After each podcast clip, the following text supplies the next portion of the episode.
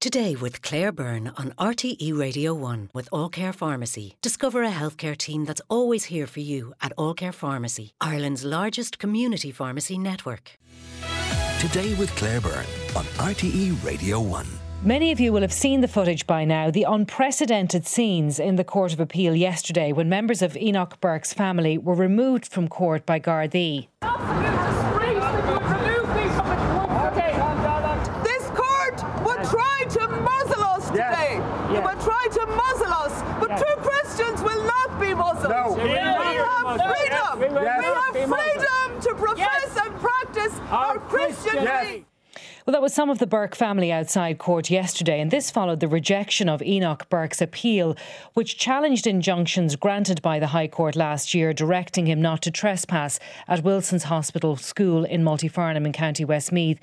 Courts correspondents have described it not only as unprecedented, but chaotic, fraught with a cacophony of noise at various stages of the proceedings. I'm joined now by RTE's legal affairs correspondent Orla O'Donnell and also by Mick Clifford, special correspondent with the Irish Examiner. Thank you both for joining us this morning. Orla, first to you. Unprecedented is probably the key word that has been used since those scenes yesterday. Will you talk us through exactly what you witnessed in the court? Yes, Claire. Well, we overused that word, but it certainly was uh, valid yesterday. Um, Mr. Justice George Birmingham, the president of the appeal court, decided to read out his judgment pretty extensively instead of just reading his conclusions. And he said he was doing this so that justice would be seen to be done. And the trouble started as it became clear that the court was going to rule against Enoch Burke. Uh, at that stage, Amy Burke stood up and she interrupted the judge and she started shouting about her brother's constitutional rights. I think it was at a point where the judge had perhaps signalled that he was saying that the case was not about what the Burkes had described as transgenderism. The three judges then left the court for a few minutes. Martina Burke, uh, Enoch Burke's mother, shouted at them that they were bo- bowing at the altar of transgenderism. They came back in shortly after and said they would continue but would stop completely if there was any more if there were any more interruptions. Uh, Mr. Justice Birmingham continued, and he got to a part of his judgment where he suggested that part of Mr. Burke's case was an exercise in creating sound bites. And that's essentially when all hell broke loose. Uh, Enoch Burke called the judges a disgrace. Other members of the Burke family were shouting at the judges. The judges left the courtroom, and Gardaí then attempted to clear the court. And then there were scenes which were, as you say, chaotic. They were disturbing. They were, in fact, a bit distressing. Um, Enoch Burke and other family members were clinging on to furniture, onto the court benches and each other as they attempted to resist the Gardaí who were trying to remove them. Um, some of us counted around 10 to 12 Gardaí in court at times. Uh, the Burke family members were dragged or pushed out of court, court me first. Uh, and then there was quite a lot of chaos and quite a lot of highly charged emotions as the Gardaí attempted to remove the Burke parents, Sean and Martina Burke. Uh, Enoch Burke was shouting, Leave my father alone, again and again. And oddly enough, this was being repeated by his mother, Martina Burke, who was saying, Leave my father alone. He also called Gardaí thugs. Uh, Simeon Burke was removed from court, then Enoch, who was shouting and clinging onto the benches. And finally, Isaac was dragged from the court uh, by his elbows. Uh, he sat down on the floor under a bench, and then the Gardaí took him by the elbows and dragged him outside. And outside, as you heard in that little clip there, they continued shouting, they continued chanting about their constitutional rights, about their Christian beliefs. And the whole thing was distressing to witness, um, disturbing. Um, we've been covering the courts for almost 17 years. I've never seen such scenes. We all had to move from our seats, the journalists, the lawyers, and school children, um, as the scuffles continued around us. Uh, there were some transition year students in court who certainly got a more interesting afternoon than they'd bargained for, and some even were a little upset by what they were seeing. Uh, court staff, lawyers, everyone who witnessed what happened was, I think, a little bit shocked by what had happened. So tell us then, Orla, how the case got to this point and what was actually decided then yesterday. Well, this was um, Mr. Burke was essentially appealing against a number of orders of the High Court, but this appeal was dealing primarily with the two injunctions granted against him: the temporary injunction in August, the one in the subsequent injunction in September, uh, directing him not to trespass at Wilson's Hospital School. He says these orders were manifestly unlawful and unconstitutional. He has been refusing to abide by them. Uh, he was suspended from a school in full pay after a number of incidents surrounding the request of a student to use they pronouns and his very public opposition to that request during a court service. Uh, and he is kept attending the school even after a 700 euro daily fine for contempt, which now stands at around 29,000 euro or just under that. There were three judgments. I'm not sure if it was intended that all three were going to, re- all three judges were going to read their judgments, but as it happened, matters were interrupted when the president of the court was a little over halfway through his. His case was rejected. His appeals were rejected comprehensively.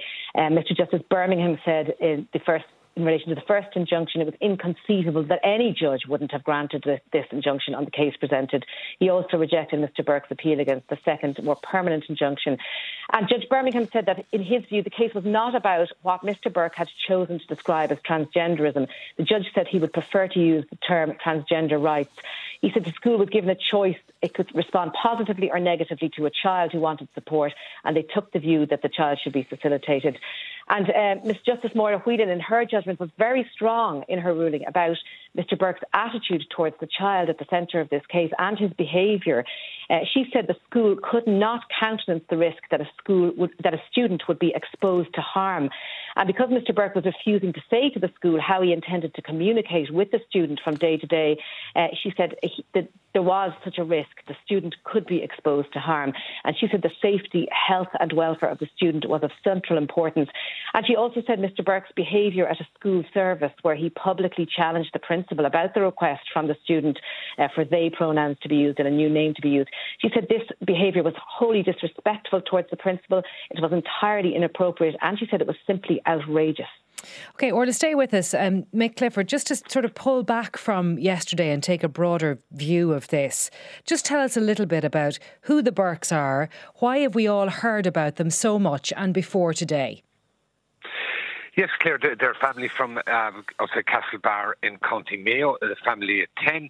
Uh, they were all homeschooled by their mother, whom Orla referred to there, um, who also, I understand, uh, had a sort of a school there that may have included some from outside the family who were homeschooled there. But they all went on, they were highly educated at third level as well, and a number of them attended univer- or NUI Galway, as it's now called, and that forum was where some of them came to prominence. In the first instance, they had a very early legal victory, or not they specifically, but Isaac Burke, one of them. He um, took an action against NUI Galway on the basis that his PhD supervision was sorely lacking and that he did not get a proper education in that respect. And Judge Raymond Groarke uh, agreed with him and awarded him 13,000 euros in damages. So that was an early victory from that point of view. However, and there was a related case to that, also concerning NUI Galway, and that involved an action by four of the siblings Enoch, Amy, Isaac, and Kezia. And that was brought to challenge a lifetime ban from membership of college societies in the university. Now, the siblings were all members of the Christian Union Society in the college, and their claim was that the ban was discriminatory under the Equal Status Act on the grounds of their religion. Judge Groarke found that yes, there were procedural issues around the ban and how it had been imposed on them, but he also said there were aggravating circumstances. And he listed some of those, and they included the siblings failed to cooperate with an investigation, um, the, their efforts to hinder the investigation, their failure to give a truthful account, and he said from the bench, their fabrication of accounts and their misuse of CUS funds.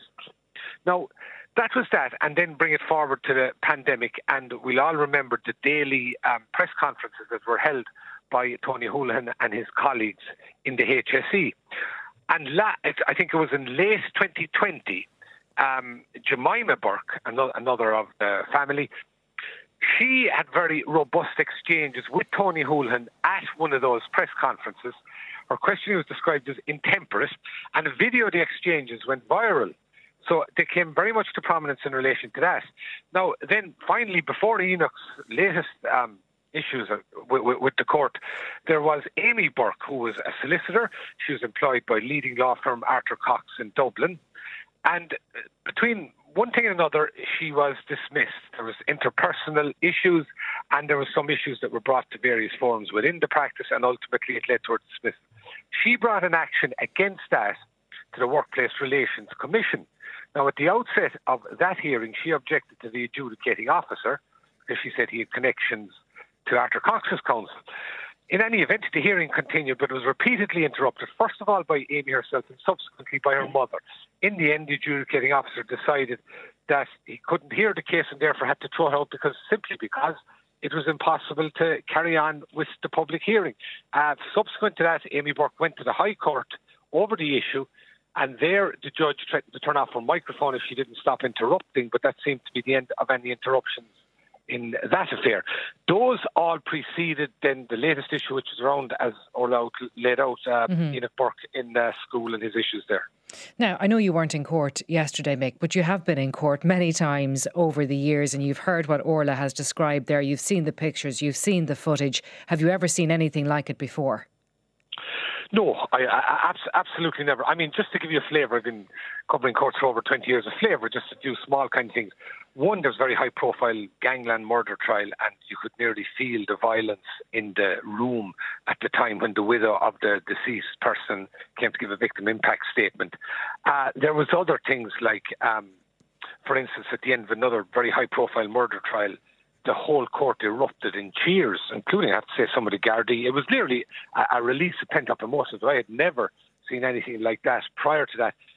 Another issue, a civil case, a, a, judge jailed uh, some of the protesters for a, a, couple of weeks or something, and somebody shouted up from the back of the room at the judge, "Shame on you!" And, and I recall distinctly seeing the judge leaving the bench at the time, and she you could see her pausing to decide, will I deal with this or will I let it go? And she decided to let it go. But th- those are the kind of things I've seen along the way, and nothing would compare to what happened yesterday. So, Orla, coming back then to what the court does and where this goes from here, mm. what options are open to the courts to deal with this uh, type of protest? Well, it's it's it's very difficult, Claire. Um, Enoch Burke has already been held in contempt of court uh, for defying court orders. He's already um, exposed to a 700 euro daily fine, and as I say, that fine stands at around 29,000 euro as of today. Um, and he has been imprisoned. He was released from prison just before Christmas, and the judge said he felt that the, uh, Mr. Burke was exploiting prison for his own ends and for his own, I suppose, publicity or to further his own cause. Um, so there is a difficulty in how uh, they deal with matters such as this. What has happened on previous occasions, um, at a previous occasion in this case, um, the appeal court called all the parties in and warned Mr. Burke that if he continued to defy court orders, they may uh, they may have decided that they weren't going to give any judgment in his case. And they immediately got up off the bench, left the courtroom immediately, um, um, and there was no opportunity for anybody to say anything. And even if anything was said by the Burkes, it was in the absence of the judges, and the courtroom was empty, and things, you know, the the, the tension and, and anything else dissipated very quickly, and mm-hmm. everybody left court. Um, so uh, the the combination of events yesterday, the, the reading out of the judgment and it becoming clear that the judges were not agreeing with the Burkes, and then um, the the the interruptions and then the attempts to clear the court led to these scenes yesterday. Um, it's very difficult to know how anybody is going to deal with this. There have been so many uh, proceedings over the last few months. There have been twists and turns in the tale. We have uh, seen a situation where one of the High Court judges actually ruled that Mr. Burke had a strong case and would have got an injunction to stop the disciplinary proceedings against him, but for the fact that he was continuing to defy the court orders. And even at that stage, he still would not give an undertaking to the court that he would un- that he would comply with the orders, and therefore he didn't get the chance to get his injunction. So, in that in that set of circumstances, it's very difficult to see any space for compromise you know, normally court cases are resolved behind the scenes with very clever lawyers working out ways to mediate and working out ways to come up with a solution where nobody loses face. Uh, but when you have a situation where um, one side is, is so entrenched and where the Burke's very clear position is that complying with the court orders will be defying, uh, Mr. Burke says he'd be, you know, going against his religious beliefs and there's absolutely no way he can comply with the court orders. Now you're left in a position of what can the court do in the face of such clear intention to defy court orders. Mm. And we are in, as we say, unprecedented, uncharted territory, uh, territory that the courts are not used to. Usually, um, people will, you know, decide they're going to under- make the undertakings to the court, they're going to back down, they're going to find a different way of dealing with matters, or the heat goes out of the argument anyway, and the matter just, you know, d- disappears eventually. Mick Clifford and Orla O'Donnell, thank you both for joining us on that this morning. Email todaycb at rte.ie.